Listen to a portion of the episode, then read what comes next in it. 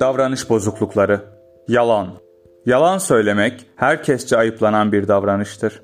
Ne var ki yalanı kınayanlar bile ara sıra ona başvurmadan edemezler. Genellikle kendi yalanlarımızı gerekli, başkalarınkini ise büyük yalanlar olarak görmeye yatkınızdır. Gerçeği söyleyip başkasını incitmemek için küçük bir yalan söylemekte sakınca görmeyiz. Yapılan bir çağrıya bugün size gelmeyi canım istemiyor dersek kabalık etmiş oluruz. İşim çıktı ya da hastayım gelemeyeceğim diyerek durumu kurtarırız. Günlük yaşamda görgü kurallarına uygun düşen nice irili ufaklı yalan sayılabilir. Abartmalı övgüler, başından geçen bir olayı ballandıra ballandıra anlatmalar ve avcı öyküleri hoş görülen yalanlar arasındadır. Ancak önemli yalanlarla önemsiz yalanları ayırt etmenin her zaman kolay olmadığını da ekleyelim.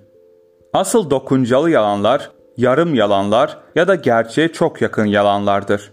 Başkasını bilerek aldatmak amacıyla söylenen yalanlar, küçük görünseler de gerçek yalanlardır. Yalanı dolanı bol bir dünyada yaşıyoruz. Bu ortamda çocukları yalandan uzak tutmanın güçlüğü ortadadır. Çocuğa hem açık sözlü olmayı öğretmek hem de onu yalana kanmayacak biçimde yetiştirmek çetin bir eğitim sorunudur. Gelin doğruyu söyleyelim. Çocukların yalanları, erişkinlerin yalanları yanında çok masum kalırlar.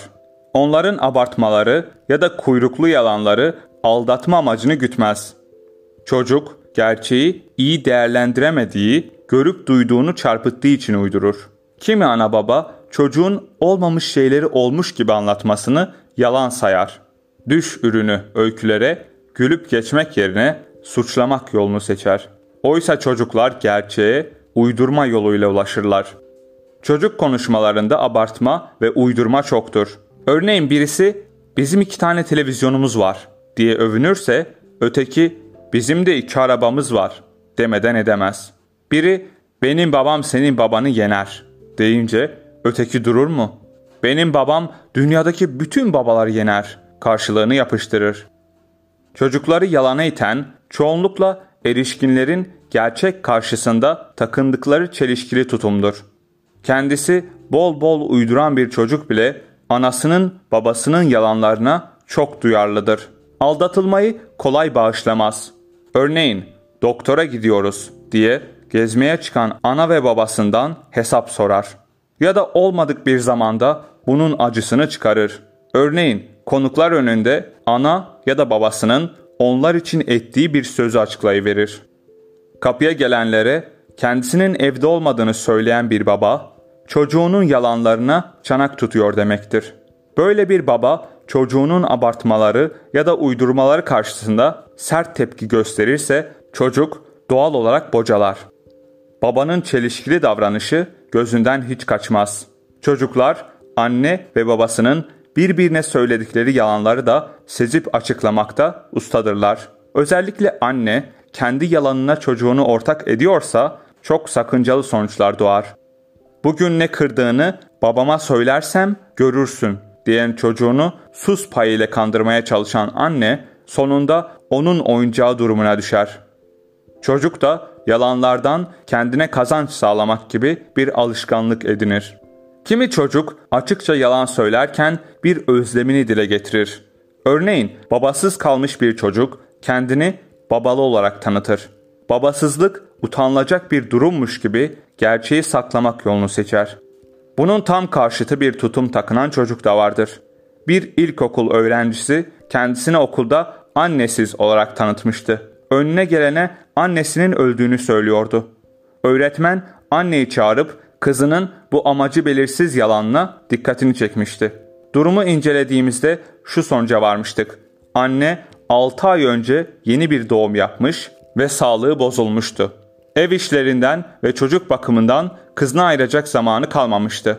Ayrıca ondan yaşının üstünde işler bekliyor, sabırsız ve ters davranıyordu. Çocuk annem öldü derken annesinin kendisinden uzaklaştığını, sevgi ve destekten yoksun kaldığını anlatmak istiyordu.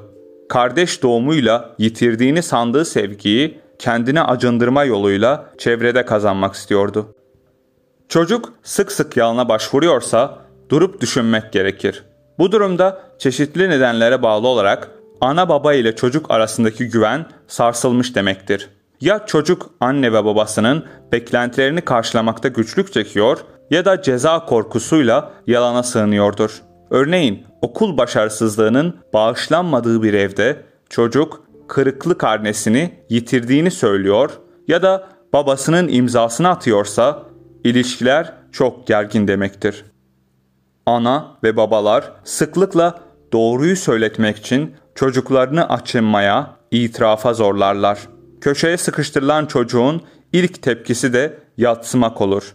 Nedense kimi ana babalar eli yüzü çikolataya bulanmış bir küçük çocuğa "Söyle, dolaptaki çikolatayı sen mi yedin?" gibi saçma sorular yönetirler. Bu durumdaki çocuk yalana sığınmaktan başka ne yapabilir? Bundan daha sakıncalı bir tutum da gizli polis yöntemiyle doğru söylersen ceza vermeyeceğim gibi kandırdıktan sonra biliyordum bunu senden başkasının yapmayacağını. Dayağı ye de aklın başına gelsin diyerek çocuğa girişmektir. Gerçeği söylemenin başına iş açtığını görmek çocukta en azından yalanı pekiştirir. Yalan kendini savunmanın en kolay aracı olup çıkar.